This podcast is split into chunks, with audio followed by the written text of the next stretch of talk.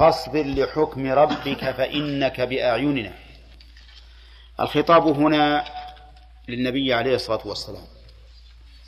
وقد مر علينا أن الخطاب الموجه للرسول عليه الصلاة والسلام موجه له وللأمة لأنه إمامها.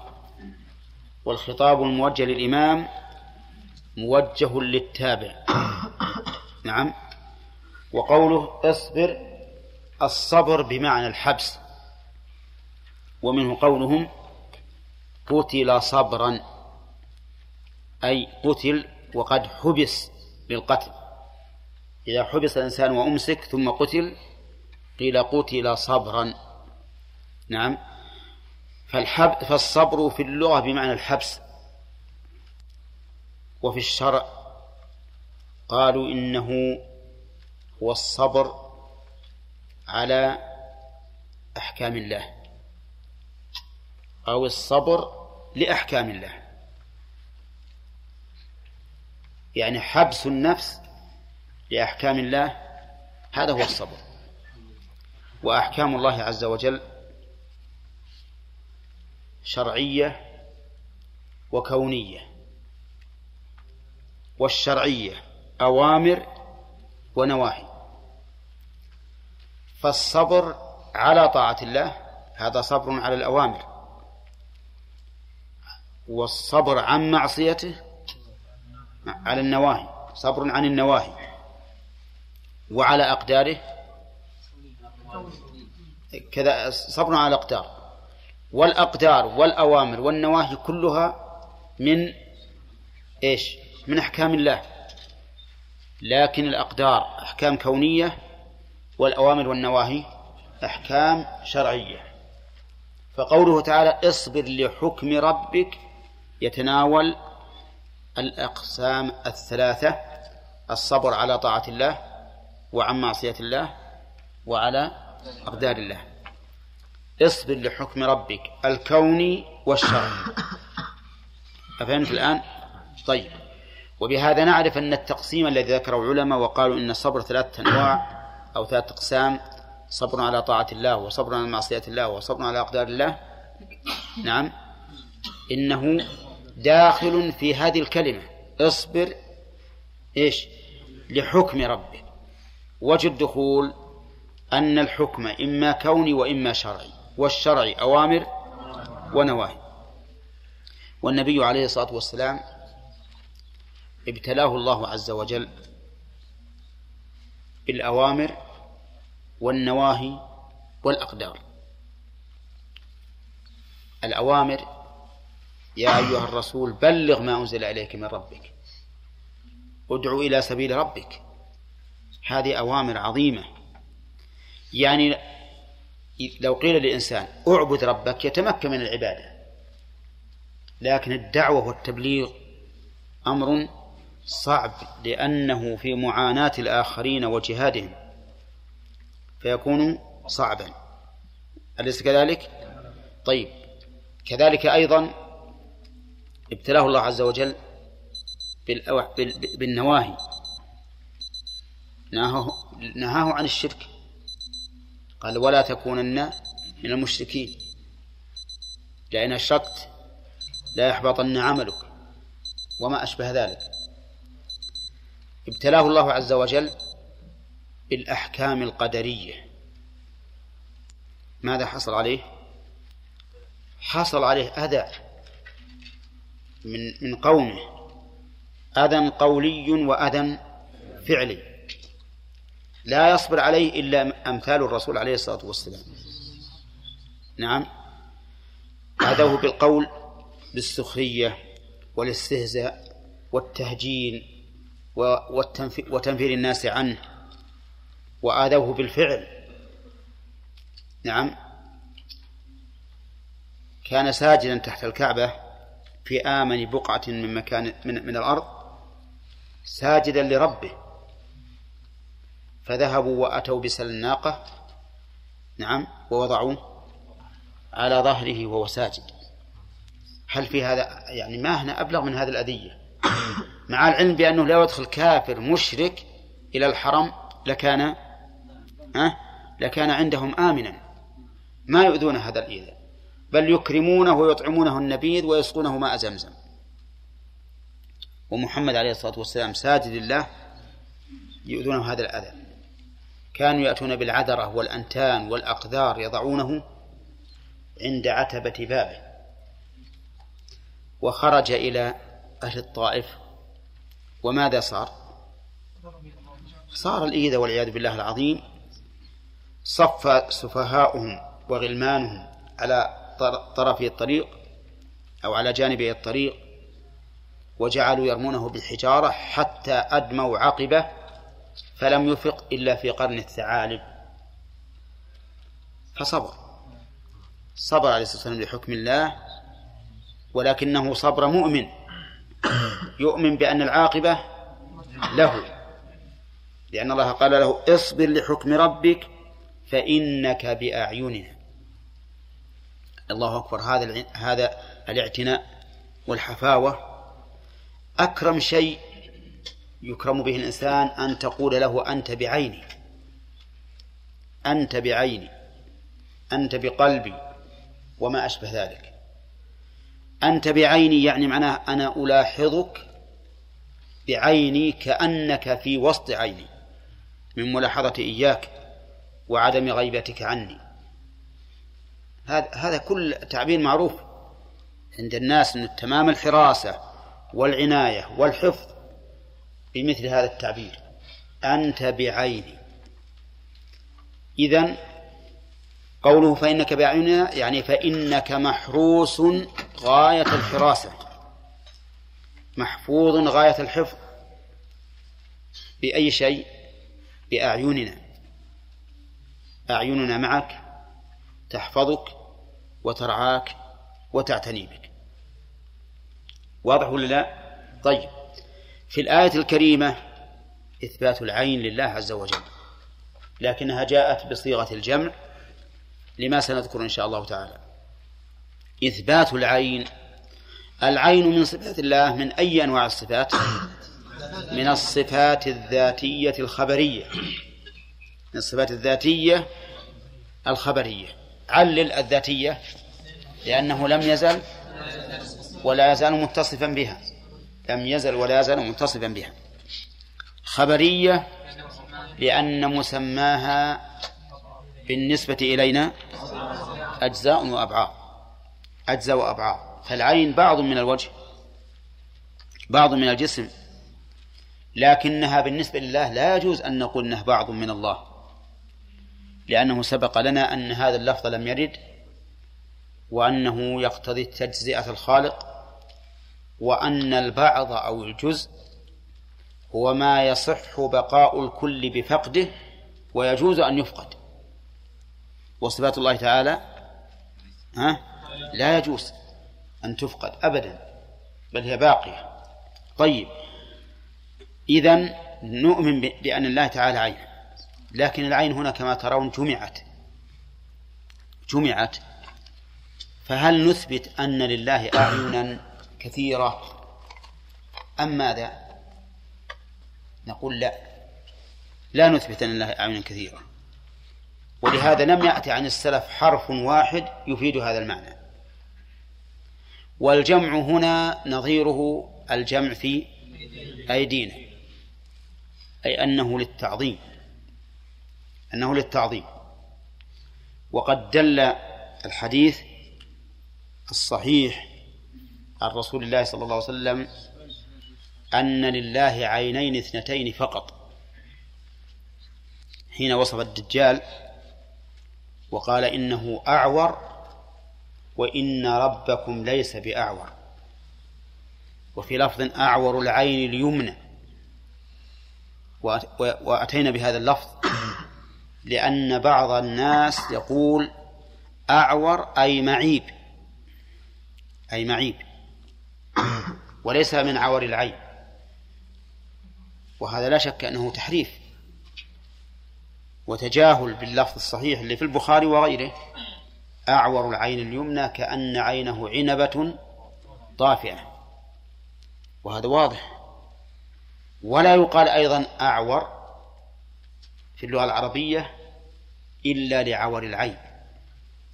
أما إذا قيل عور أو عوار فربما يراد به مطلق العيب. هذا الحديث يدل على أن لله تعالى عينين اثنتين فقط.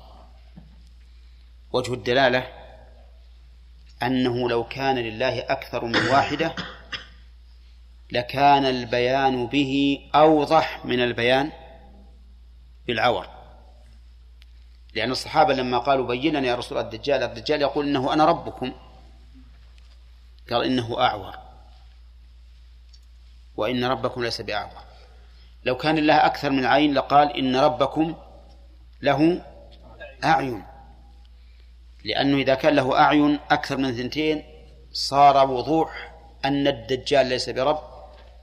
أكثر ولا لا؟ أكثر. وأيضا لو كان الله عز وجل أكثر من عين أكثر من عينين قصد لكان ذكره لا يفوت به الثناء على الله.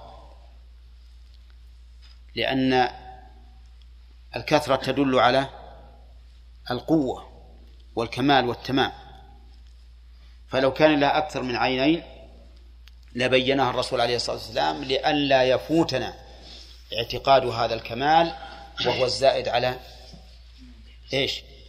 على العينين الثنتين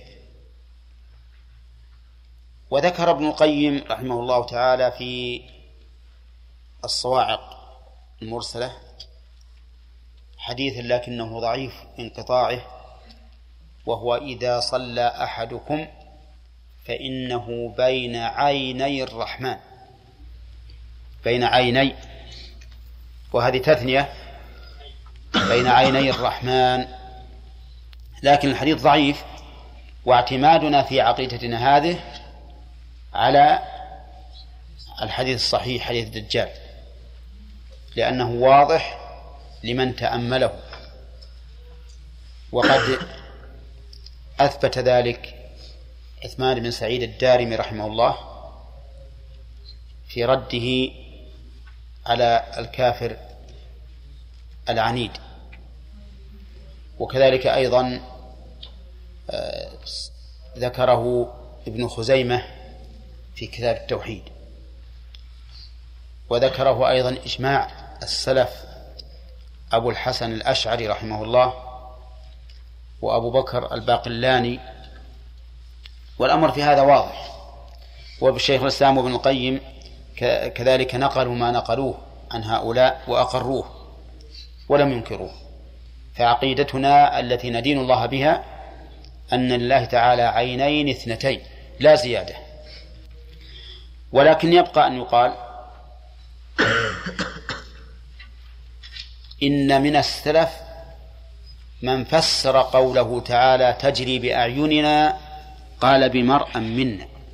فسره بذلك أئمة يعني علماء سلفيون معروفون. وأنتم تقولون إن التحريف محرم وممتنع. فما الجواب؟ الجواب هذا ليس تحريفا. نعم. هذا ليس تحريفا. ينظر لظاهر له وسياقه حسب استعمالات العرب. نعم. فالعرب تستعمل بعض العبارات آه، للشيء مثل اليد كما يقول فلان يعني صاحب يد طولة يعني كريم. نعم. هم أبقوها ما نفوها يعني. لم ينفذوا نعم. هم أبقوها أبقوها ولم ينفوها. لكن فسروها باللازم باللازم مع إثبات الأصل. وهي العين.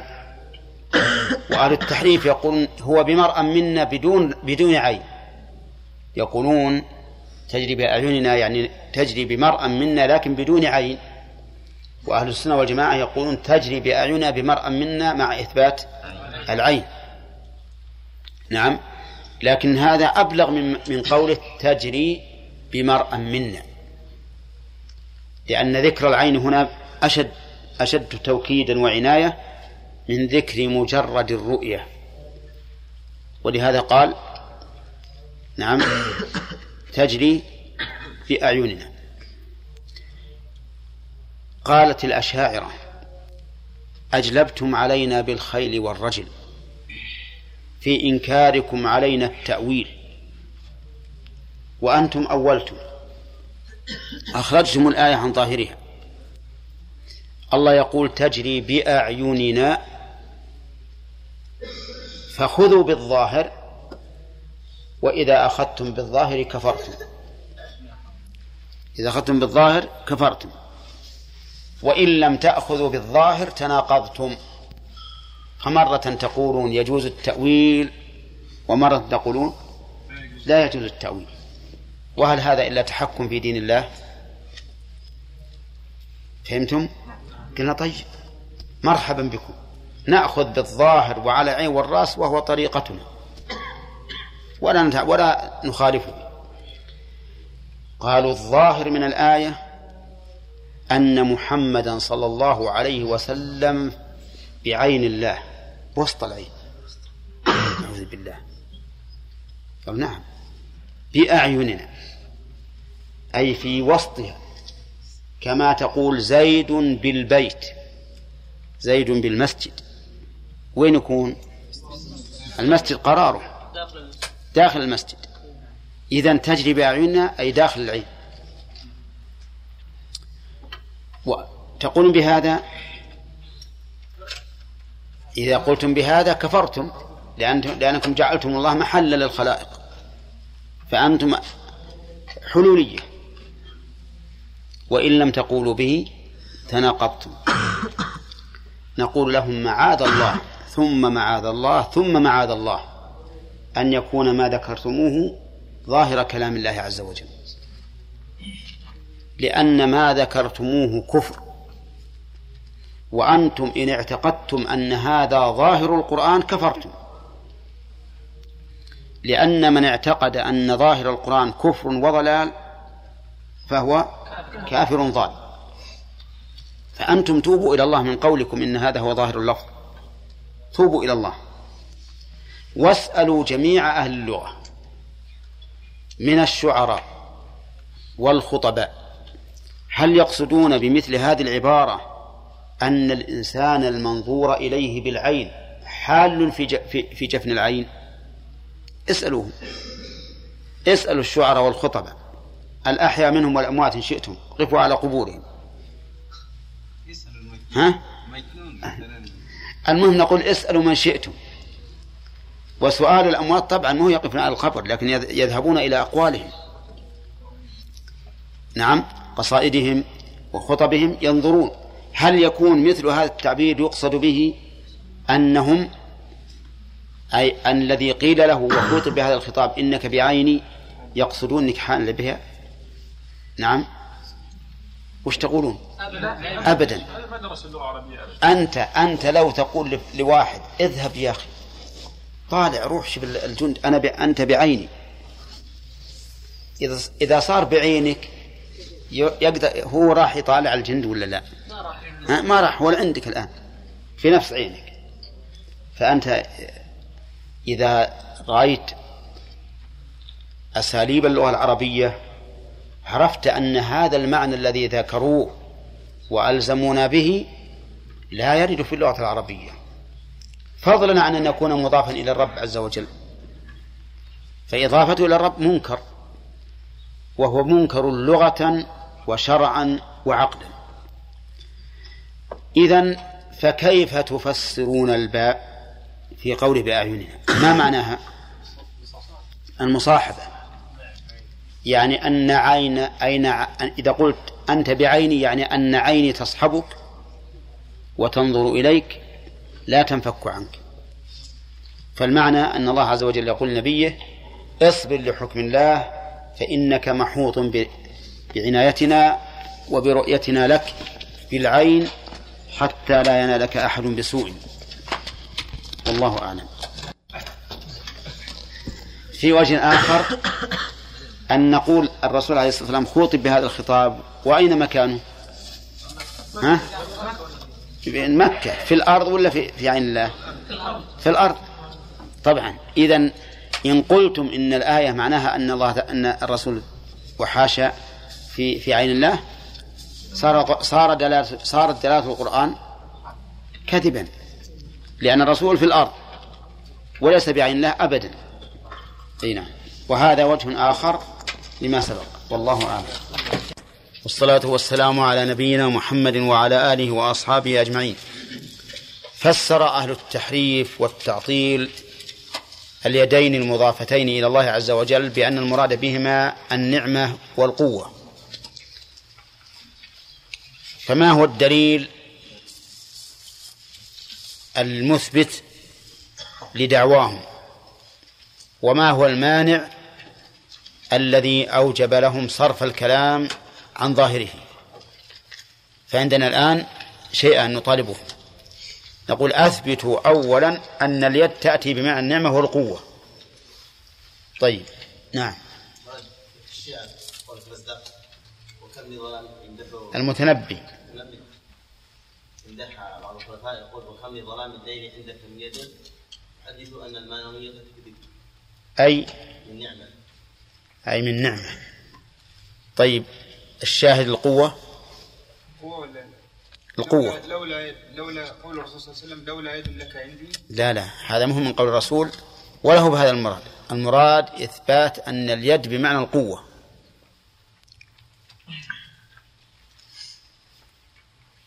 نعم. حديث في يأجوج ومأجوج نعم. قال لا يدان لأحد أوحى الله إلى عيسى أني أخرجت عبادا لا يدان لأحد بقتالهم. نعم. لا يدان أي لا قوة. وقال الشاعر وحملت زفرات الضحى فأطقتها. وحملت زفرات الضحى فأطقتها. وما لي بزفرات العشي يدان. مرت علينا هذه في في الألفية من شواهد الألفية. حملت زفرات الضحى فأطقتها. وما لي بزفرات العشي يدان هذا الشاهد. يدان أي أي قوة. طيب. ما الحام ما الحامل لهم على تحريفهما إلى إلى ذلك؟ يعني سبحانه من تنزه عن الألفاظ والأعراض والأبعاد طيب. وهذه ويقولون إن اليد آه. تقتضي تقتضي إيه. والتجسيم المماثلة. فنزههم سبحانه إيه. قالوا إن أن إث- إثبات اليدين الحقيقيتين ممتنع عقلا لأنه يستلزم التبعض والتجزؤ في الله عز وجل ثم التجسيم والتجسيم متماثل والتبعيض نقص واضح؟ طيب آه، كيف نرد عليهم بما استشهدوا به على جواز استعمال اليد في القوة والنعمة. خليل. نقول أو خمسة. نرد عليهم أن أنه هذا مخالف لظاهر لا لا لا لا. اليد والنعمة فقط. إي. القوة والنعمة. نقول إذا قلتم بهذا الشيء فإنه لا يستقيم. مثل قول الله عز وجل لما خلقت بيدي؟ لا النعمة لا تنتفي أصبر يا أخي. لكنهم الآن استدلوا استشهدوا بشواهد. فكيف نرد عليهم؟ يعني كيف نمنع أن يكون ما استشهدوا به شاهدا لهم؟ لا يا أخي. نقول تفضيل الله سبحانه وتعالى المخلوقات. آدم عليه السلام. لا لا لا. حينما خلقه اليد نعم. هذا المعنى صرف لله عن إلى مجازه. ولا دليل. سبحان الله. أنا ما علمتكم به. طيب ما يخالف إن كان ما ذكرته فنذكره الآن. نقول هذه الشواهد الذي استشهدتم بها فيها قرينة تدل على أنه لا يراد بها ال- اليد الحقيقية. ولا لا؟ واضح. لأن قوله سبحانه وتعالى في الحديث القدسي لا يدان لأحد بقتالهم. معروف أن أن اليد الواحدة أو اليدين ما هي اللي تقاتل المقاتلة بماذا؟ بالقوة بالسلاح بالسهام وما أشبه ذلك. وكذلك أيضا قول قول مندوب قريش لولا يد لك عندي لم أجزك بها لأجبتك. يقول لأبي بكر لولا يد لك عندي معروف أنه مو بالمراد إن, يد أبي بكر عند هذا الرجل اليد الحقيقية. أو أليس كذلك؟ ولكن المراد نعمة. وكم لظلام الليل عندك من يد؟ أيضا المراد النعمة لأنه مو بهذا الممدوح له عدة أيدي. فنقول ما استشهدتم به لا شاهد لكم به. لأن فيه قرائن تمنع من إثبات أن يكون على المعنى إيش؟ الحقيقي. وحينئذ نقول إنكم بتفسيركم اليد التي أضاف الله إلى نفسه بالنعمة أو بالقوة أخطأتم من عدة أوجه. وحينئذ نعد الأوجه الخمسة اللي قلتم. الوجه الأول اولا انه مخالف للنص كل للنص. زين. ثانيا أنه واحد. ثانيا أنه مخالف. أصبر. لا. ناصر. صح. مخالف لإجماع السلف الصالح. أنه أن هذا امتنع ان ان أن هذا امتنع غاية الامتناع في قوله تعالى لما خلقت بيدي. نعم. فيكون فيكون على تأويلهم وعلى تحريفهم المراد. ان لله نعمتين فقط وقوتان فقط. أو قوتين فقط. وهذا ممتنع غاية الامتناع. طيب. لفظ يعني قول الله سبحانه وتعالى لما خلقت بيدي يمتنع أن يكون معناه نعم.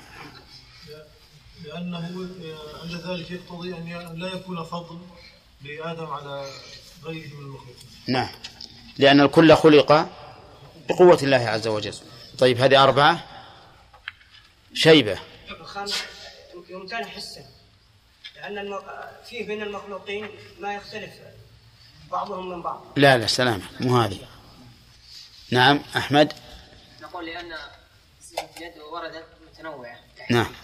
على وجوه متنوعة. منها نعم. والأصبع أصابع في أحاديث متفرقة نعم والقبض. والهز وهذا كله يدل على أنها يد حقيقية. طيب. ولأنهم فروا من تمثيل إلى تمثيل. هذه ما ذكرناها أظن. ها؟ طيب كيف ذلك؟ أي أنهم نفوا أن يكون آه، نفوا اليد الحقيقية عن الله سبحانه وتعالى تنزيها له. ونفيا عن تمثيله المخلوقين. ففروا من تمثيل ال- الجزء المحسوس إلى القوة التي هي موجودة في كل شيء. نقول أيضا أنتم في تحريفكم معنى اليد إلى القوة فررتم من تمثيل إلى تمثيل. لأنكم تقولون إننا إذا أثبتنا اليد الحقيقية وللإنسان يد حقيقية لازم التماثل. يقول أيضا إذا أثبتتم القوة الحقيقية وللإنسان قوة حقيقية فقد أثبتتم التم- التماثل على قاعدتكم. لأن الإنسان له قوة الله الذي خلقكم من ضعف ثم جعل من بعد ضعف قوة إلى آخره. وأظن ذكرنا هذا. أنا أذكر أننا سقنا هذه الآيات. وقالوا من أشد منا قوة أولم يرون الذي خلقهم هو أشد منهم قوة. طيب ما يخالف. على كل حال هذه زيادة على ذلك أنكم مع تمثيلكم على حسب قاعدتكم حرفتم النصوص. حرفتم النصوص وقلتم على الله ما لم يرده. نعم. طيب.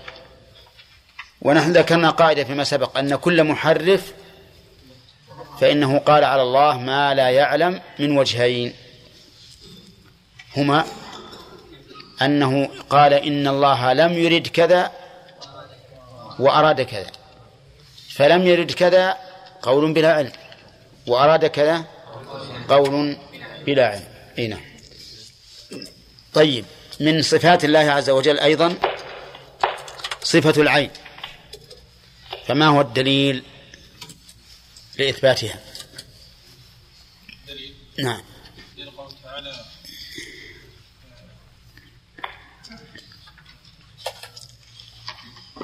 بأعيننا إيش ربك فإنك فاصبر لحكم ربك فإنك بأعيننا. طيب. ها؟ فاصبر. عندنا وصف لا خطأ. ها؟ في الطور واصبر لحكم ربك أنا راجعت القران المصحف عندي آه، ناظر ناظر. ما عاد بعد المصحف شيء. فإنك بأعيننا. طيب.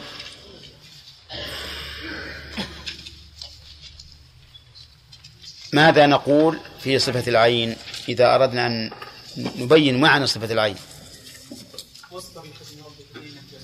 واصبر لحكم رب هذا الصواب واصبر لحكم ربك فإنك بعينه. ماذا نقول عادل؟ ماذا نقول في صفة العين إذا أردنا أن نثبتها على الحقيقة؟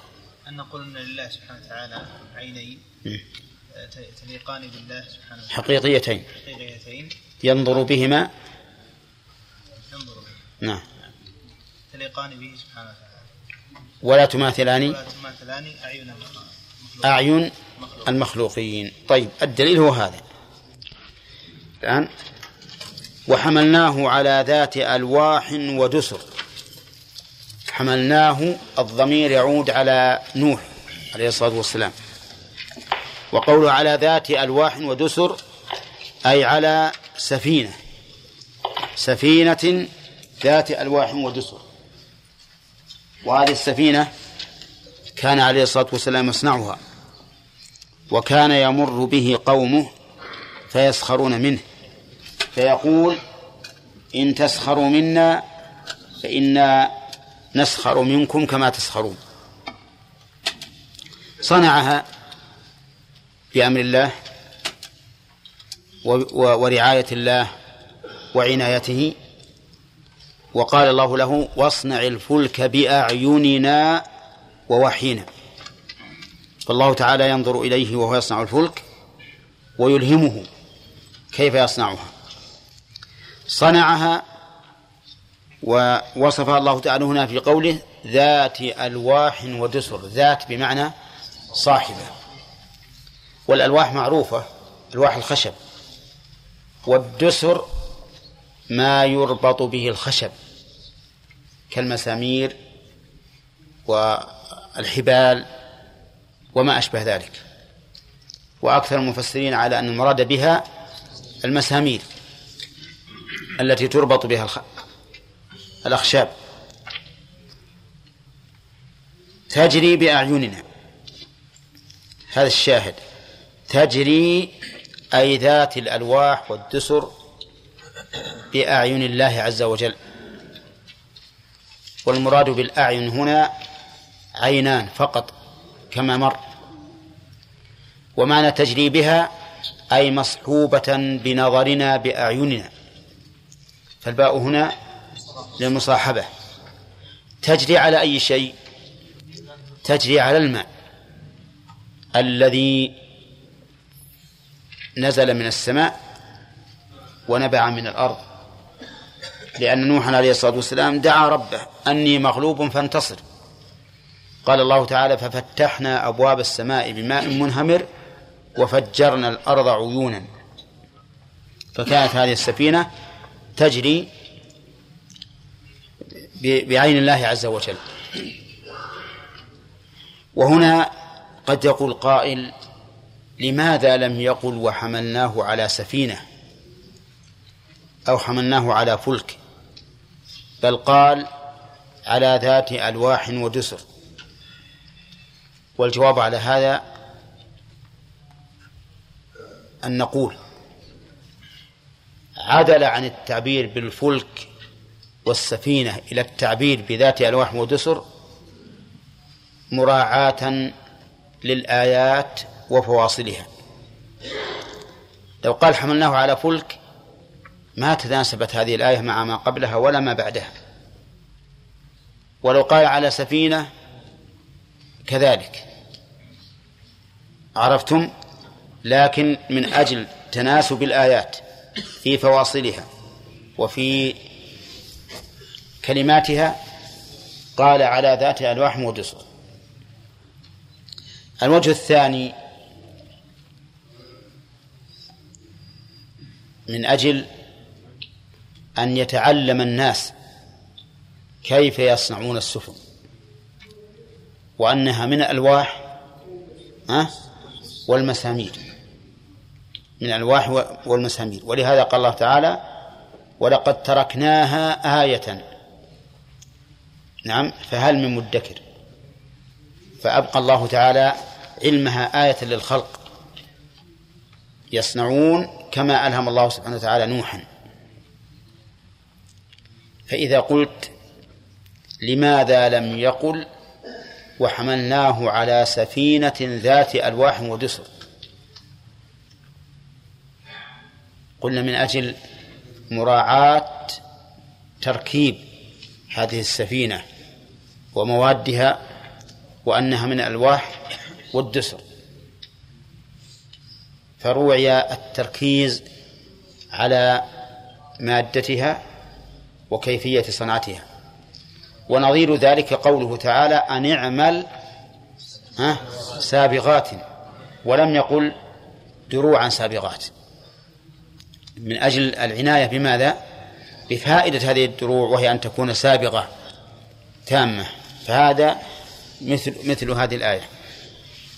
وقوله تجري بأعيننا نقول فيها ما قلنا في قوله تعالى فإنك بأعيننا.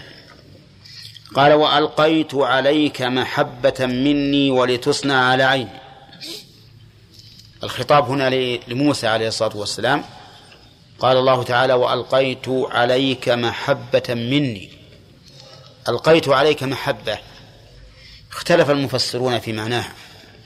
فمنهم من قال ألقيت عليك محبة مني يعني أني أحببتك. ومنهم من قال ألقيت عليك محبة من الناس والإلقى من الله. المحبة من الناس والإلقى من الله. أي أن من رآك أحبك. وشاهد هذا أن امرأة فرعون لما رأته أحبت وقالت عسى لا تقتلوه عسى أن ينفعنا أو نتخذه ولدا. لو قال قائل أيمكنكم أن تحملوا الآية على المعنيين؟ ها؟ قلنا نعم بناء على القاعدة السابقة وهو أن الآية إذا كانت تحتمل معنيين لا منافاة بينهما فإنها تحمل عليهما جميعا. فموسى عليه الصلاة والسلام محبوب إلى الله عز وجل. وموسى عليه الصلاة والسلام إذا رآه الناس أحبوه.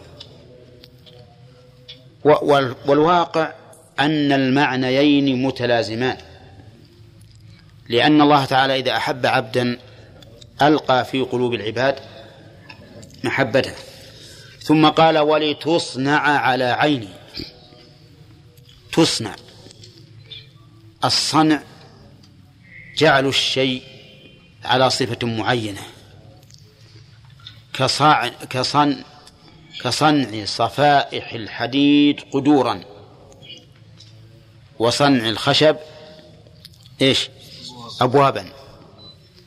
وصنع كل شيء بحسبه.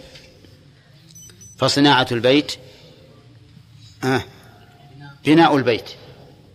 صناعة الحديد جعله أواني مثلا أو محركات. صنع صنع الآدم ما هو؟ ها؟ خلقه لكن لتصنع على عين يخاطب موسى. ها؟ معناه التربية البدنية والعقلية. فصنع الإنسان تربيته البدنية والعقلية تربيته البدنية بالغذاء وتربية العقلية بالآداب والأخلاق وما أشبه ذلك. وموسى عليه الصلاة والسلام حصل حصل له ذلك. فإنه ربي على عين الله. لما التقطه آل فرعون حماه الله عز وجل من قتلهم. حماه الله من قتلهم.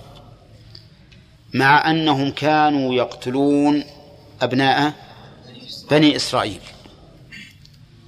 فقال الله تعالى بقوله الكوني هذا الذي تقتل الناس من أجله سيتربى في أحضانك. شوف القدرة العظيمة. نعم. الناس يقتلون من أجله وهو يصير في آل فرعون. تربى في أحضانه. عرفت؟ ومن تربية الله له أنه عرض على المراضع.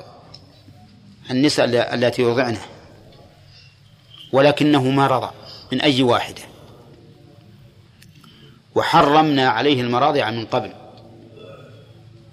ما رضع وكانت أخته قد انتدبت أو قد انتدبت من قبل أمه. فرأتهم وقالت لهم هل أدلكم على أهل بيت يكفلونه لكم وهم له ناصحون؟ قالوا نعم نحن نود هذا. فقالت اتبعوني. فتبعوها.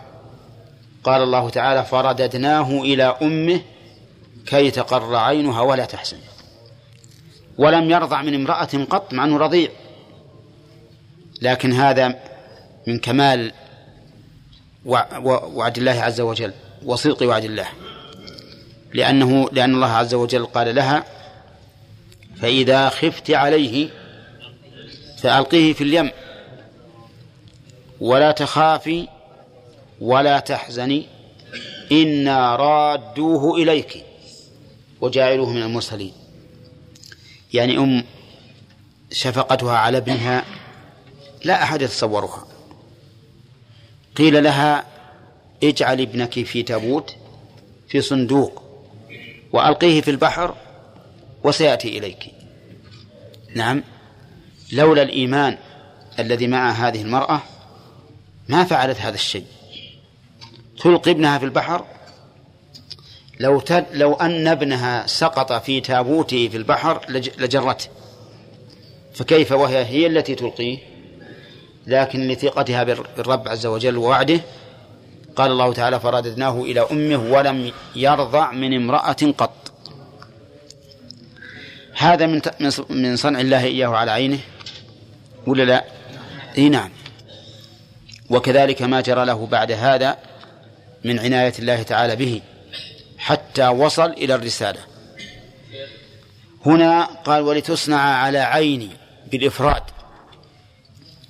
فهل تنافي ما سبق من ذكرها بالجمع؟ والجواب لا لا تنافي. وذلك لأن المفرد المضاف يعم فيشمل كل ما ثبت لله من عين. وحينئذ لا منافاة بين المفرد وبين الجمع أو التثنية. طيب يبقى النظر بين التثنية والجمع. كيف نجمع بينهما؟ فالجواب أن نقول إن كان أقل الجمع اثنان أو اثنين. إن كان أقل الجمع اثنين فلا منافاة. ليش؟ لأننا نقول هذا الجمع دال على اثنتين فلا ينافي. وإن كان أقل الجمع ثلاثة فإن هذا الجمع لا يراد به الثلاثة وإنما يراد به التعظيم والتناسب بين ضمير الجمع وبين المضاف إليه. فلهذا قيل بأعيننا. طيب.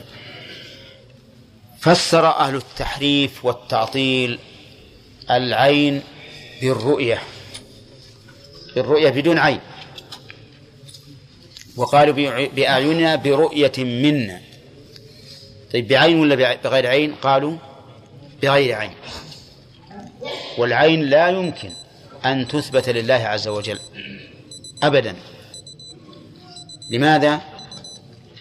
قالوا لأن العين جزء من من الجسم. فإذا أثبتت العين لله أثبتت لله تجزئة إيش بعد؟ وجسما. وهذا شيء ممتنع. فلا يجوز. ولكنه ذكر العين من باب تأكيد الرؤية. يعني كأنما نراك ولنا عين. والأمر ليس كذلك. فنقول لهم هذا القول خطأ. خطأ. من عدة أوجه. الوجه الأول أنه مخالف لظاهر اللفظ. الثاني أنه مخالف ها لإجماع السلف. الثالث أنه لا دليل عليه. ما عليه دليل المراد بالعين مجرد الرؤية؟ الرابع أننا إذا قلنا بأنه الرؤية وأثبت الله لنفسه عينا فمعنى ذلك أنه يرى بتلك العين. إذ لا يمكن أن تثبت عين لمجرد الرؤية فقط إلا لمن له عين. وحينئذ يكون في, في الآية دليل على أنها عين حقيقة. ولم يذكروا شاهدا يدل على أن العين يراد بها مجرد رؤية. لأنه ما في شاهد. طيب. ف وقد سبق لنا أنهم قالوا لأهل السنة الذين قالوا بأعيننا أي بمرأ منا قالوا إنكم ها أولتم أو حرفتم النصوص فكيف تسوغون لأنفسكم التحريف وأنتم تنكرونه علينا؟ وسبق لنا الرد على هذا القول. نعم يا وليد. إذا قال قائل لم يكن يعني ثم دليل صحيح وصريح على تعدد العلم نعم. لا على النبي صلى الله عليه وسلم ولا على القرون الثلاث من السلف. نعم. وإنما حدث الاختلاف بعد القرون الثلاثة. نعم. السلف اختلفوا في تعدد العلم يعني هل يثبتون التعدد وإذا لم نثبت التعدد إذا قال إذا أثبت لم نثبت التعدد لا يسألنا الله سبحانه وتعالى عما لم يكن به وحي نعم. أنت حضرت أمس؟ نعم حضرت.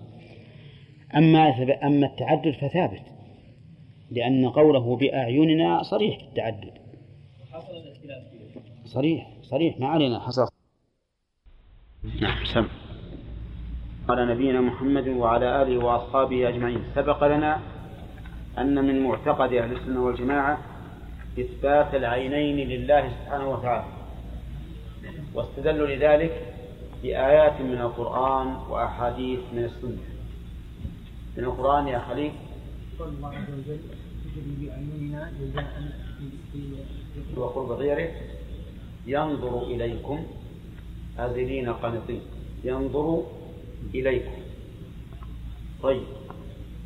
آه وردت صفة العين بالنسبة العين المضافة إلى الله عز وجل في القرآن الكريم على أكثر من وجه. لا علمنا بها. على جاءت بصيغة الجمع. على أكثر من وجه. كم؟ في القرآن. في القرآن. نعم. وبالإفراد. بالإفراد. نعم. إذا إحنا قلنا على أكثر من وجه. الإفراد والجمع. والجمع. فقط؟ في القرآن فقط. نعم. طيب. آه، منها في في الإفراد حمد. من الإفراد؟ يعني أذكر مثالا من القرآن فيه صفة العين بالإفراد. ولتصنع على عيني. طيب. نعم. قول ابن القيم في قواعد المحققة أن الدليلين إذا أطلقت في اللغة العربية لا يتصور أن تطلق على المجازيتين. لأن اليدين إذا أطلقت بالتثنية لا يتصور إلا إلا أنها حقيقة. اليدين يعني. أي نعم. اليدين. أي نعم. نعم. في قوله تعالى ما خلق بيديه. نعم. كيف نقول لا يداني لأحد بقتاله لا يداني. أي نعم لا يداني. إي. وفسرناها بالقوة إي نعم. إحنا قلنا لأن التعبير الذي ذكر الله عز وجل لما خلقت بيدي ما يمكن في مثل هذا التعبير أن يراد بها القوة. لا يمكن أن يراد بها القوة. وأما قوله قول العرب ما لي يدان في كذا ما لي يدان في في في, في هذا فالم فيريدون بها الطاقة والقدرة وهذا شيء مشهور عندهم. لا ورد ورد في مثل التركيب ما في شك. ورد في مثل التركيب. وذكرنا لكم من الدليل من من الحديث ومن شعر العرب. نعم. إذا قال أن أسكت كما سكت القرون الثلاثة؟ فما موقفنا نقول القرون الثلاثة ما سكتوا. القرون الثلاثة بمجرد ما قال لهم الرسول إنه أعور وإنه وإن ربكم ليس بأعور فهموا أن لله تعالى عينين ومشوا على الظاهر وأنا قلت لكم في في في درس أمس إذا قال قائل ما هو الدليل على أن العرب على أن السلف أثبتوا بأن لله يدين اثنتين تقول لأنه ما نقل عنهم شيء شيئا يخالف الظاهر. فهم مشوا على الظاهر. نعم.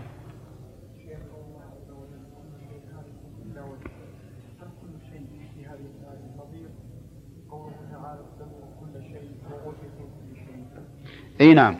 هذا عام يراد به الخاص.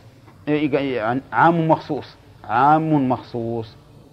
يعني الولدان اللي في الجنة والحور هذه ما تفنى.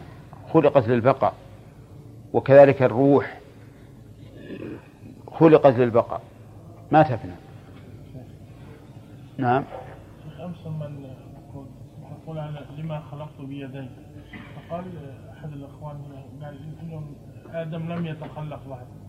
كأنك توقفت هذا وقلت هذا بحث آخر. هل هذا صحيح؟ كيف شلون؟ كأنك توقفت وقلت هذا كلام ثاني. لما قال لم أه؟ لما خلقت بيدي قلت هذا كلام ثاني قال لم يتخلق آدم بعد. كيف المثال؟ أجاب قال لم. ها؟ أخذ في ماء النكرة ما نكرة لماذا لم أي هي هي إيه نعم. نعم نعم. لما يتخلق نعم لم نعم يتخلق. نعم نعم. هل في كلام هذا يعني لم يتخلق بعد هذا؟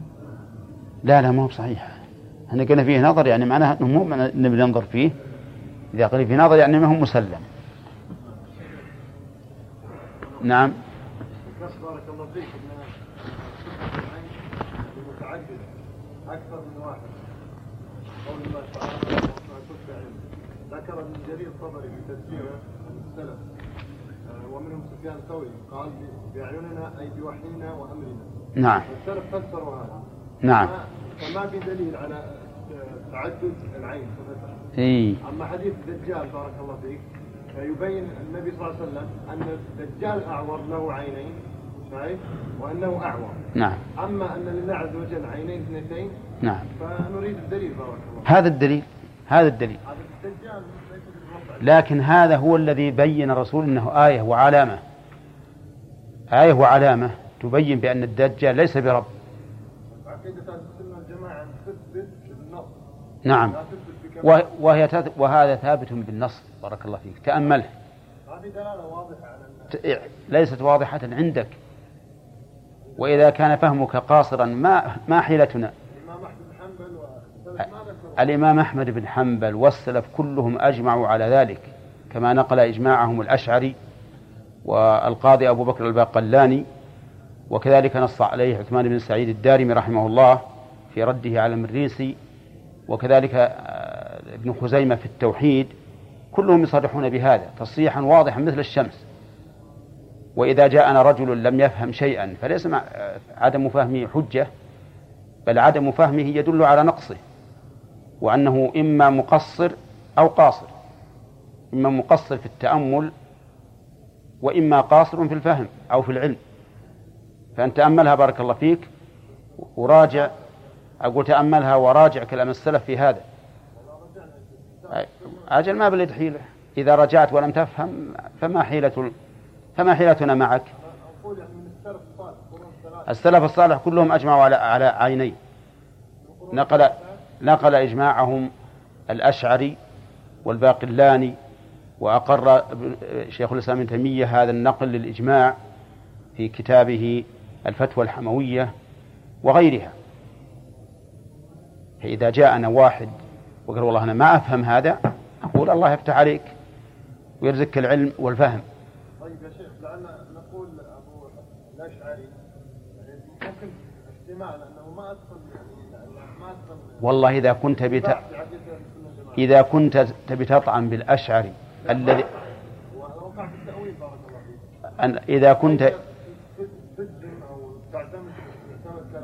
إذا كنت تريد أن تطعن في الأشعري الذي أجمع الناس على أنه رجع إلى مذهب أهل السنة والجماعة وتطعن في في, في العلماء الآخرين كابن خزيمة وعثمان بن سعيد الذي أجمع الناس على أنهم من أئمة ال- الهدى. وتطعن أيضا في نقل ابن القيم وابن تيمية رحمهم الله عن هؤلاء دون أن يتعقبوا كلامهم. تأمل بارك الله فيك تأمل حديث الدجال بتمعن فهمت؟ قبل أن يكون لديك عقيدة بانتفاء هذا فإذا تمعنت ذلك يتبين لك إن شاء الله تعالى. طيب شيخ أثبتنا صفة العين لله عز وجل. غير ان ان كما ذكرت انت تثبت ان الله عز وجل عينيه اثنتين نعم. أنا أثبت لله عز وجل صفه العين. نعم. أما العدد اقف أي. ما ورد دليل. لا ن- نقول هذا يعني نقص نقص في عقيدتك. هذا نقص في عقيدتك. في حديث الدجال يأتي بنية اثنين فعلا. أنه هو يقول أنه أنه يقول أنه رب. نعم. أنه الرب. نعم. لأن الرب له عينان. نعم. لأنه نفى أن هو لا قال أن عينه طافئة. أي نعم أن كأنها ربكم ليس بأ- بأعور. نعم نعم. ما في إشكال هو إذا تأملته إذا تأملته وجدت أنه واضح صريح. لفظ يظهر إيه. الرب له عينان. ثم إذا قلنا عين واحدة فقط كذبنا قوله فإنك بأعيننا. كيف نقول هذا الجمع؟ هذا جمع واضح في العدد. فعليك يا أخي أن تثبت لأن هذه عقيدة. عقيدة في الرب عز وجل. أي نعم هذا رأي هذا رأي هذا هذا رأي السلف بارك الله فيك. أنت إذا ذكرت راجع السند إلى إلى إلى سفيان الثوري ولا سفيان الثوري لا شك أنه إمام. اي راجع السند إليه. أقول راجع السند لا تسأل المحققين اسأل نفسك أنت. خذ الرجال السند واحدا واحدا. وشف هل يصح ولا لا. ثم إذا صح فإن سفيان الثوري رجل من التابعين أو تابع التابعين عارضه رجال آخرون. فقول هذا ليس حجة على هذا. نرجع للكتاب والسنة. نعم. العور لا يكون في مقابل الكمال اللي هو العين أي نعم. ما نقول إن اصل من العور يدل على الكمال اللي هو عين أنه ليس بالعور أي نعم هو العور لا يكون متعدد. عثمان بن سعيد رحمه الله قال هكذا. قال قاتلكم الله هل يوجد هل يوجد عور بدون عينين؟ ما يوجد عور بدون عينين. إذا فقول إن ربكم ليس بأعور معناه أن له أن له عينين. يا جماعة قال المؤلف إلى صفة جديدة و... و... و... قد سمع الله قول التي تجادلك في زوجها وتشتكي إلى الله. قد سمع. قد هنا للتحقيق. والمجادلة هي التي جاءت إلى النبي صلى الله عليه وسلم تشتكي زوجها حيث ظاهر منها. فقال أنت مني كظهر أمي. وكان الظهار في الجاهلية طلاقا بائنا. فجاءت تشكي إلى رسول الله صلى الله عليه وسلم أو تشكو إلى رسول الله صلى الله عليه وسلم وتبين له أنه كيف يطلقها هذا الرجل ذلك الطلاق البائن وهي أم أولاده. وكانت تحاور النبي صلى الله عليه وسلم أي تراجعه الكلام. فأفتاها الله عز وجل بما أفتاها به في الآيات المذكورة. والشاهد من هذه الآيات قوله قد سمع الله قول التي تجادلك. ففي هذا إثبات السمع لله سبحانه وتعالى وأنه يسمع الأصوات مهما بعدت ومهما خفيت. قالت عائشة رضي الله عنها تبارك الذي وسع سمعه الأصوات. إني لفي الحجرة وإني ليخفى علي بعض حديثها. والسمع المضاف إلى الله سبحانه وتعالى ذكر العلماء أنه ينقسم إلى قسمين. سمع يتعلق بالمسموعات فيكون معناه إدراك الصوت إدراك الصوت. وسمع بمعنى الاستجابة فيكون معناه أن الله يجيب من دعاه. من دعاه لأن الدعاء صوت صوت ينطلق من الداعي. وسمع الله دعاءه يعني استجاب دعاءه وليس المراد سمعه مجرد سماع فقط لأن هذا لا فائدة منه. الفائدة أن يستجيب الله الدعاء. السمع الذي بمعنى إدراك الصوت قال العلماء إنه ثلاثة أقسام. أحدها ما يقصد به التهديد. والثاني ما يقصد به التأييد. والثالث ما يقصد به بيان إحاطة الله سبحانه وتعالى. أما ما يقصد التهديد فكقوله تعالى أم يحسبون أنا لا نسمع سرهم ونجواهم. وقوله لقد سمع الله قول الذين قالوا إن الله فقير ونحن أغنياء. وأما التأييد فكقوله تعالى لموسى وهارون إنني معكما أسمع وأرى. أراد الله عز وجل أن يؤيد موسى وهارون بهذا بهذا الذكر أي بذكر كونه يسمع ويرى. وأما الذي يراد به بيان الإحاطة فمثل هذه الآية التي نحن بصدد شرحها بل التي نحن شرحناها وهي إيش؟ قد سمع الله قول التي تجادلك في زوجها وتشتكي إلى الله. ثم قال أم يحسبون أنا لا نسمع سرهم ونجواهم؟ السر نعم. لقد سمع الله قول الذين قالوا إن الله فقير ونحن أغنياء. لقد جملة مؤكدة باللام وقد والقسم المقدر فهي مؤكدة بثلاث مؤكدات بثلاثة مؤكدات. والذين قالوا إن الله فقير ونحن أغنياء هم اليهود. قاتلهم الله. فهم وصفوا الله بالعيب. قالوا إن الله فقير ونحن أغنياء. قالوا يد الله مغلولة. قالوا إن عزيرا ابن الله. قالوا إن الله استراح يوم السبت حيث تعب من خلق السماوات والأرض. فهم والعياذ بالله أعداء لدا لله سبحانه وتعالى وصفوه بكل عيب. وقد ذكر الله تعالى ما وصفوه به في القرآن. طيب. وقوله أم يحسبون أنا لا نسمع. أم في مثل هذا التركيب يقولون إنها متضمنة معنى بل والهمزة. يعني بل أيحسبون. ففيها إضراب وفيها نعم استفهام. أي بل أيحسبون أنا لا نسمع سرهم ونجواهم. والسر ما يسره الإنسان إلى صاحبه. والنجوى ما يناجي به صاحبه ويخاطبه فهو أعلى من السر. والنداء ما يرفع به صوته لصاحبه. فها هنا ثلاث أشياء. سر ومناجاة. وش بعد؟ ونداء. فمثلا إذا كان الشخص إلى جانبك وساررته يعني تكلمته كلمته بكلام لا يسمعه غيره. نسمي هذا مسارة. ولهذا الرجل الذي قال لصاحب الراوية لما ردها النبي صلى الله عليه وسلم وهي راوية خمر لما ردها النبي عليه الصلاة والسلام وقال إنها حرمت قال له الرجل بيعها.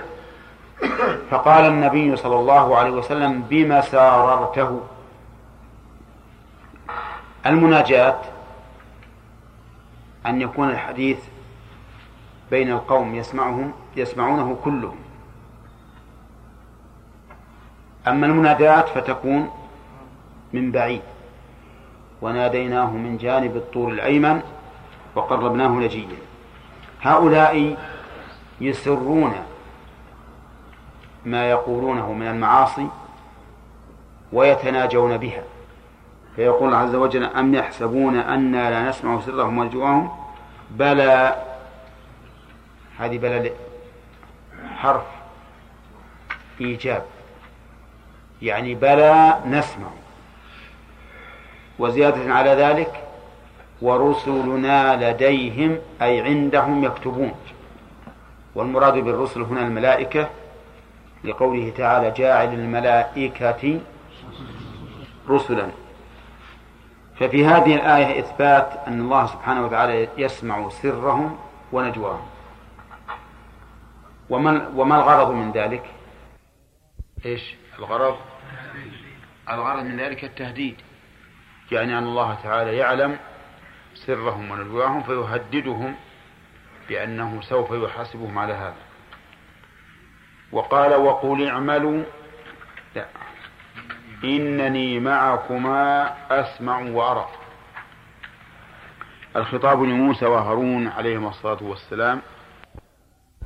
يقول الله سبحانه وتعالى لهما إنني معكما أسمع وأرى. أي أسمع ما تقولون. وأسمع ما يقال لكم. أرى ما تفعلون وأرى ما يفعل بكم. لأنه إما أن يساء إليهما بالقول أو بالفعل.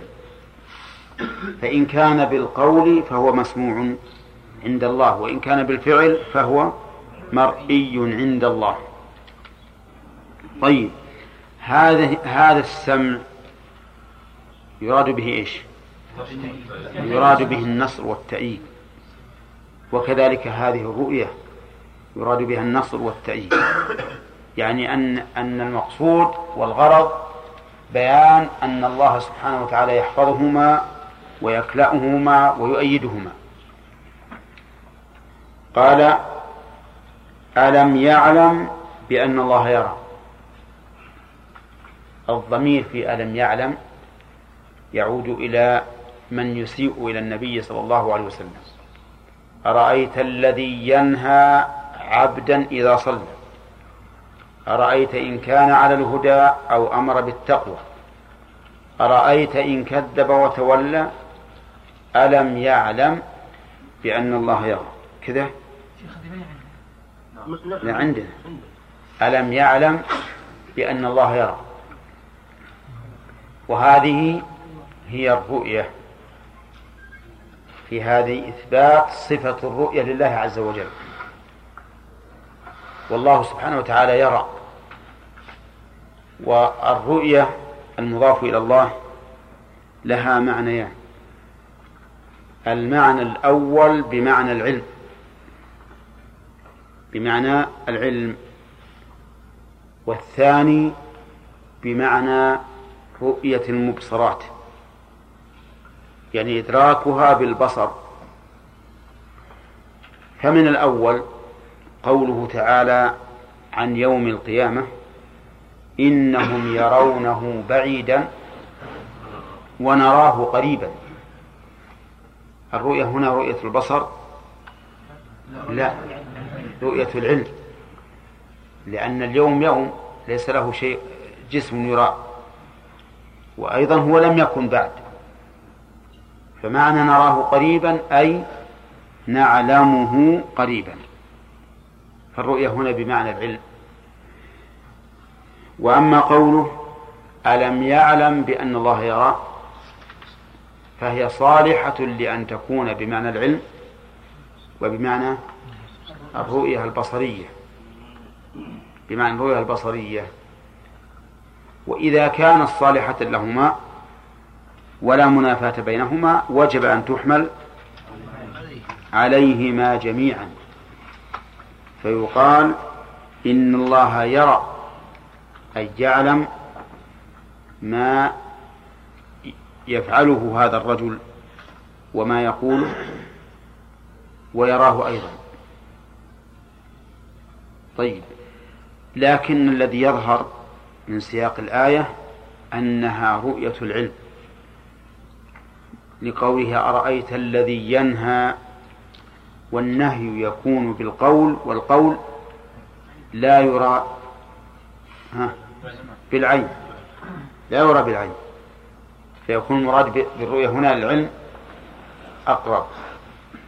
وقال سبحانه وتعالى الذي يراك حين تقوم وتقلبك في الساجدين. قبل هذه الآية قوله وتوكل على العزيز الرحيم. الذي يراك حين تقوم وتقلبك في الساجدين. والرؤية هنا بمعنى رؤية البصر. لأن قوله الذي يراك حين تقوم لا تصح أن تكون بمعنى العلم.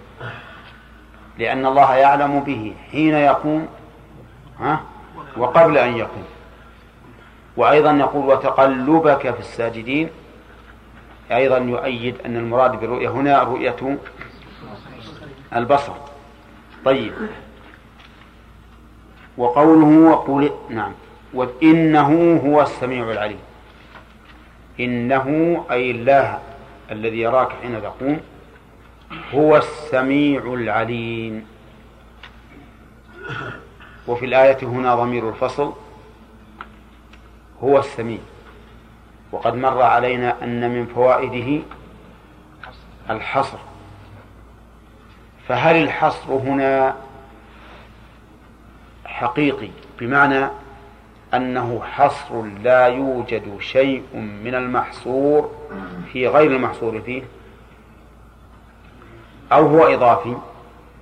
الجواب هو إضافي. لأن المراد بالسميع هنا ذو السمع الكامل المدرك لكل مسموع. وهذا هو الخاص بالله عز وجل. أما مطلق السمع فقد يكون من الإنسان كما في قوله تعالى إنا خلقنا الإنسان من نطفة أمشاج نبتليه فجعلناه سميعا بصيرا. فسمى الله تعالى الإنسان سميعا بصيرا. وكذلك نقول العليم. فإن الإنسان عليم. كما قال الله تعالى وبشرناه بغلام عليم. لكن العلم المطلق أي الكامل هذا خاص بالله سبحانه وتعالى. وقوله وقول اعملوا فسيرى الله عملكم ورسوله والمؤمنون. ما الذي قبل الآية؟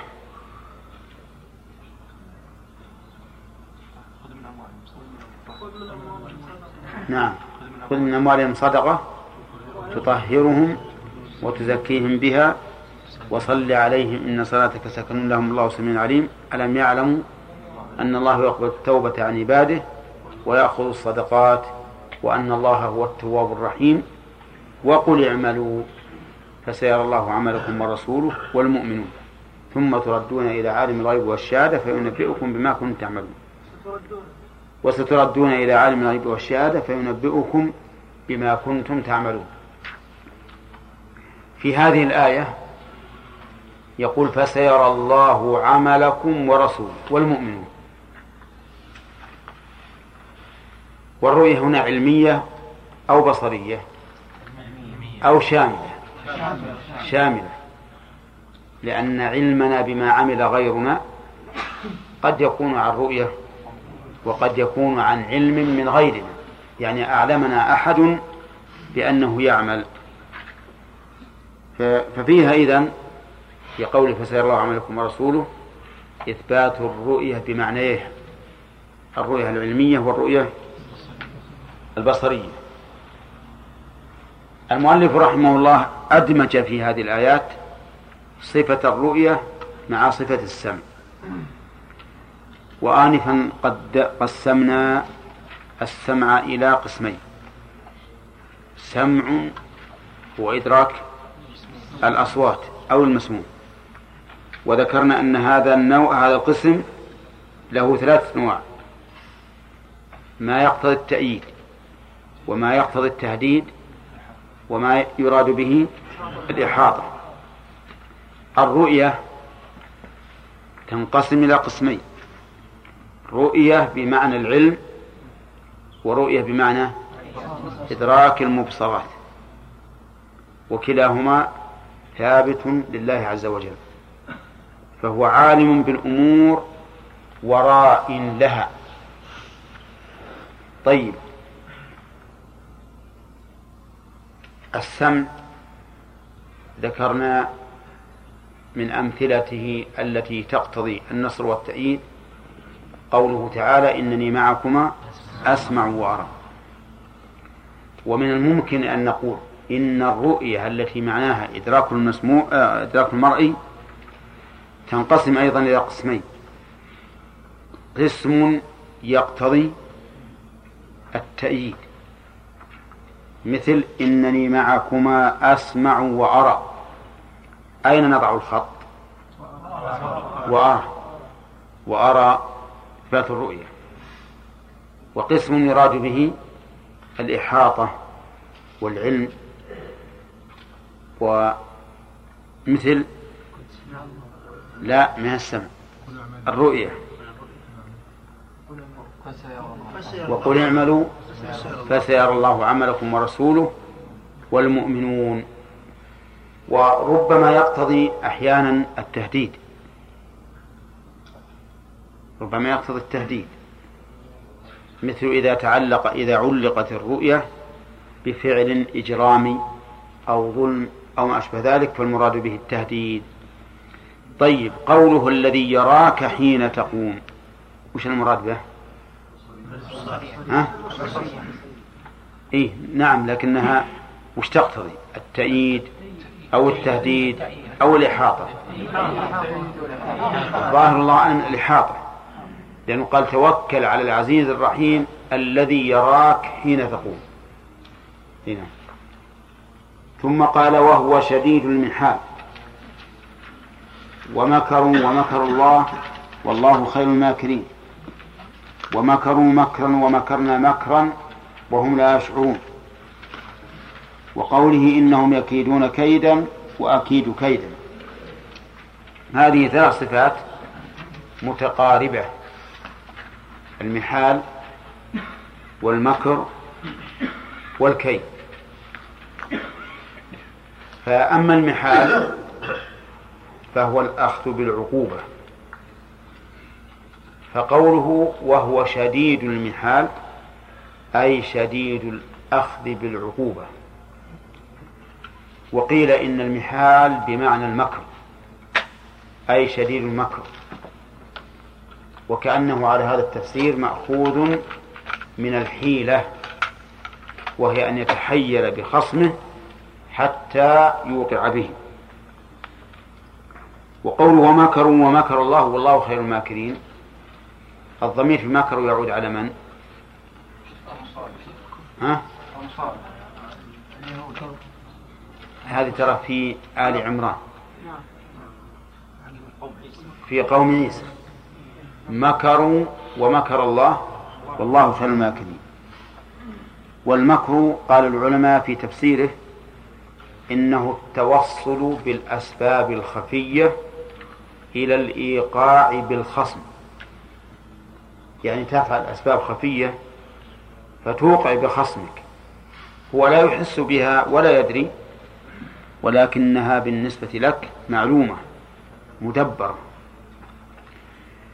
والمكر لو سألنا سائل هل هو صفة مدح أو صفة ذم؟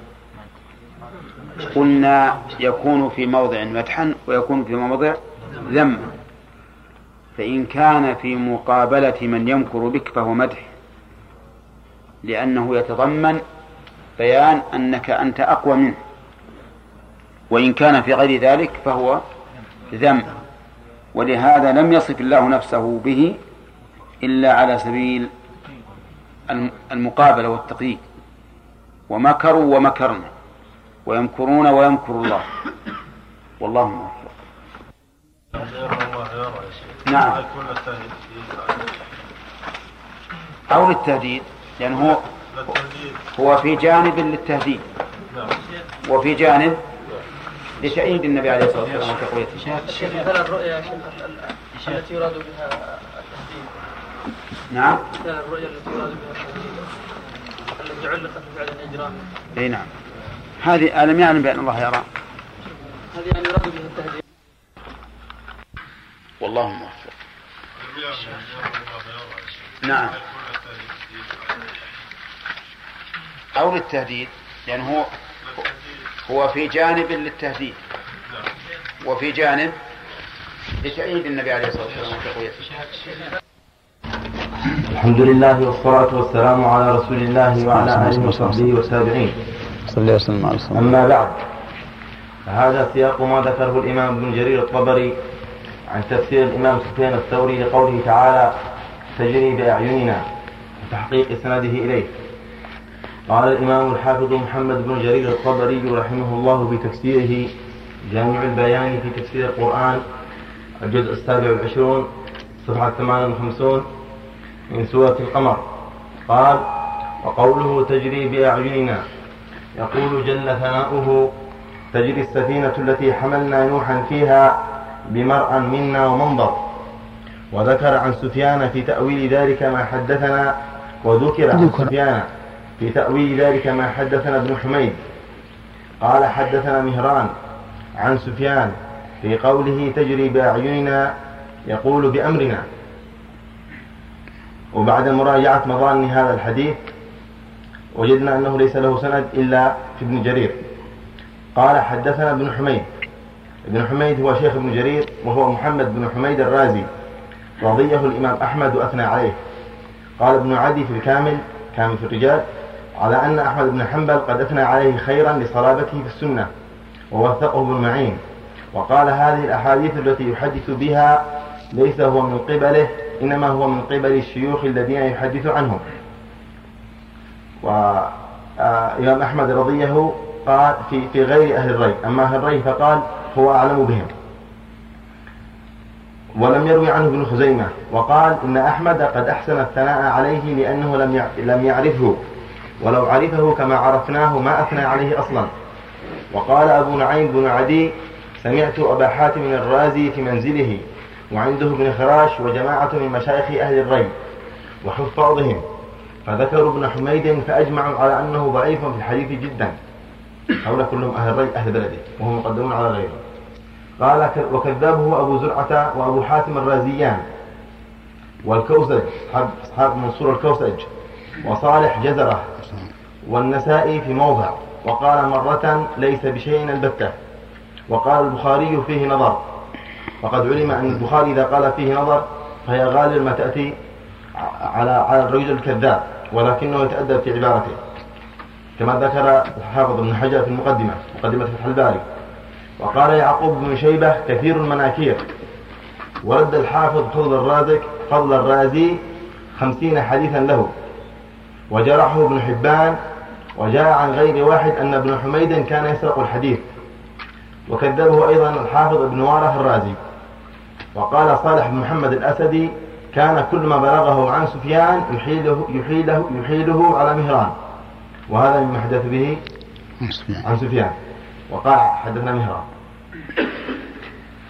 أما حافظ الذهبي بن حجر فقال هو ضعيف. لكن معروف عن كثير من المحدثين أنهم ينظرون ماذا قال فيه معاصره. مهران بن أبي عمر الرازي. قال ابن حميد حدثنا مهران. هو مهران بن أبي عمر الرازي.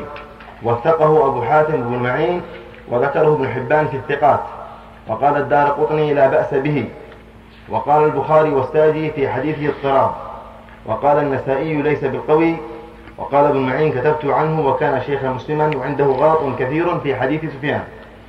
وضعفه إبراهيم بن موسى فراء وقال أبو أحمد الحاكم ليس بالمتين عندهم. وقال العقيلي روى عن الثوري أحاديث لا يتابع أحاديث لا يتابع عليها. قال الذهبي فيه لين وقال ابن حجر صدوق له أوهام سيء الحفظ. والحمد لله رب العالمين. أحسنت. بارك الله النتيجة من هذا الآن أن السند لا يصح عن, سفيان. أقول النتيجة أن السند لا يصح عن سفيان من حيث الرجال ولا يصح عنه أيضا من حيث المعنى. لأن سفيان الثوري رحمه الله من أئمة أهل السنة والجماعة. فلا يمكن أن يحرف معنى الآية إلى ما إلى ما ذكر. يعني لا يمكن أن يقول إن قوله تعالى تجري بأعيننا معناه تجري بأمرنا. لا يقول هذا. هو لو قال بأمرنا لكان الأمر أهون. لكن إذا قال لو قال بمرأ منا لكان الأمر أهون. أما بأمرنا فلا وجه له إطلاقا. والحمد لله إجابة؟ فالجواب نعم. ولا تكونوا كالذين قالوا سمعنا وهم لا يسمعون. إيش معنى لا يسمعون؟ يعني لا يستجيبون. يعني لا يستجيبون. طيب. وسبق لنا أيضا المكر. المكر والمحال والكيد. وقلنا إن هذه الصفات متقاربة وأنها تكون مدحا في حال دون حال. وما كان هذا سبيله فإن الله لا يوصف به على الإطلاق. فلا يقال إن الله ماكر لا على سبيل الخبر ولا ولا على سبيل التسمية. ولا يقال إنه كائد لا على سبيل الخبر ولا على سبيل التسمية. ذلك لأن هذا المعنى يكون مدحا في حال ويكون ذما في حال. فلا يمكن أن نصف الله به على سبيل الإطلاق. إذا ماذا نقول؟ نقول خير الماكرين. خير الماكرين. هذا كمال. ولا لا؟ ولهذا نق...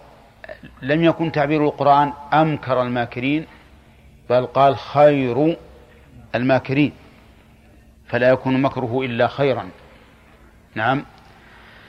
طيب أو نقول في سبيل المقابلة مقابلة من يمكر به فنقول إن الله تعالى ماكر بمن يمكر به أو بالماكرين. نعم. لقوله تعالى ويمكرون ويمكر الله. ومكروا مكرا ومكرنا مكرا وهم لا يشعرون. طيب. آه، قوله ومكروا ومكر الله والله خير الماكرين. هذه نزلت في عيسى بن مريم عليه الصلاة والسلام. مكر به اليهود ولكن كان الله تعالى أعظم منهم مكرا. كيف؟ ها؟ رفعه الله.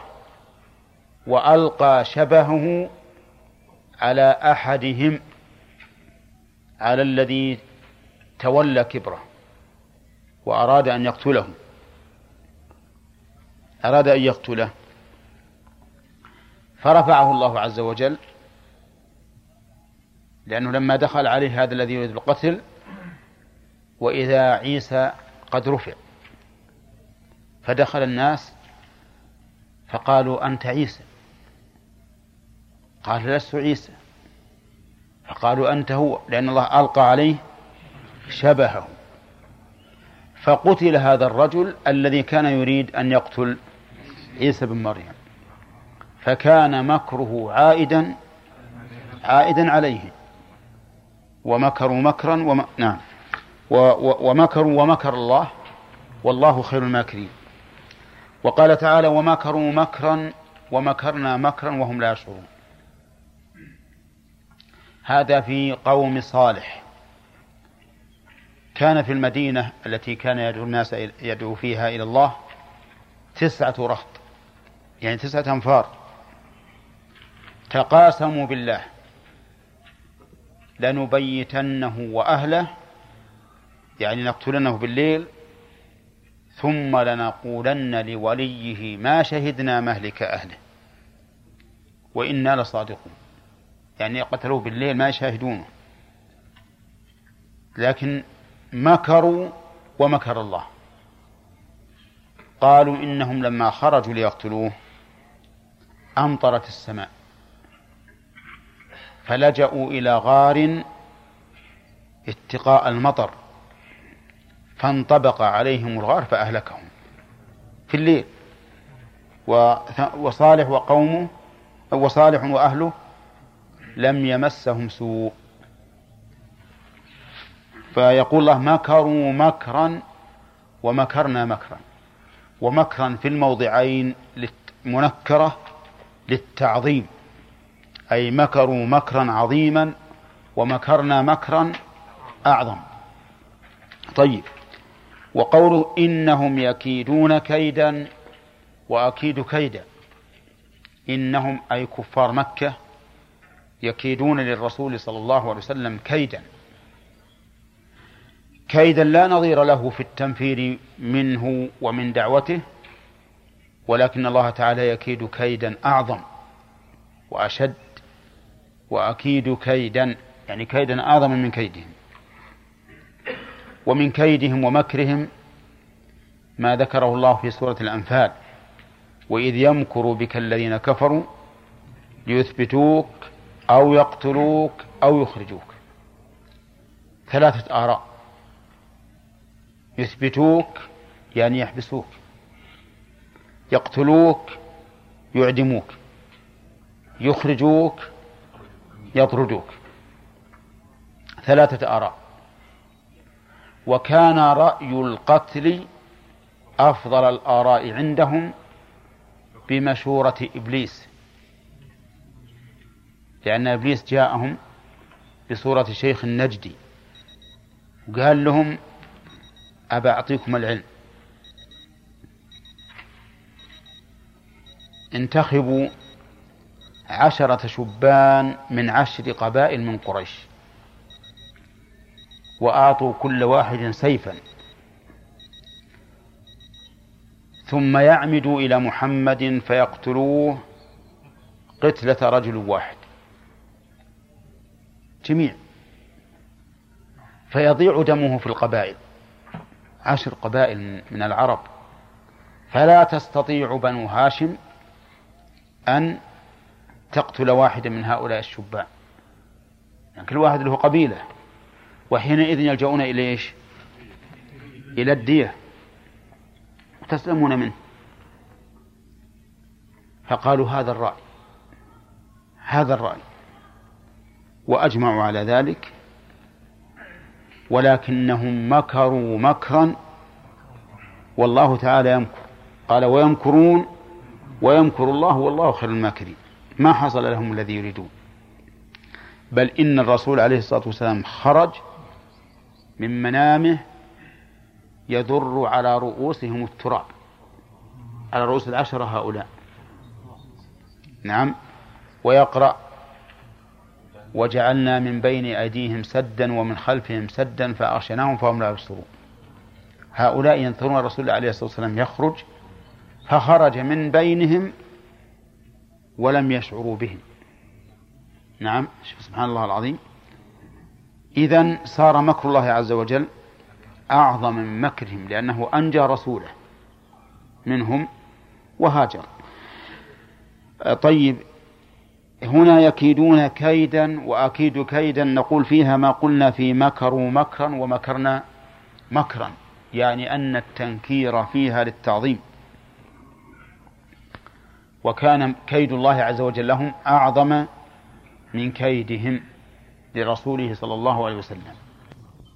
وهكذا يكيد الله عز وجل لكل من انتصر لدينه فإنه عز وجل يكيد له ويؤيده. قال الله تعالى كذلك كدنا ليوسف. كدنا له يعني عملنا عملا حصل به مقصوده دون أن يشعر من كان عندهم. وهذا من فضل الله عز وجل على المرء أن يقيه شر خصمه على وجه الكيد والمكر لهذا الخصم الذي أراد الإيقاع. فإذا قلت ما هو تعريف المكر والكيد والمحال؟ فإن تعريفه عند أهل العلم أنه التوصل بالأسباب الخفية. التوصل بالأسباب الخفية. إلى الإيقاع بالخصم. يعني أن توقع بخصمك بأسباب خفية ما يدري عنها. ما يدري عنها. هذا هو الكيد. وهو في محله صفة كمال. وفي غير محله صفة نقص. لكنه في غير محله له اسم آخر وهو الخيانة. لا.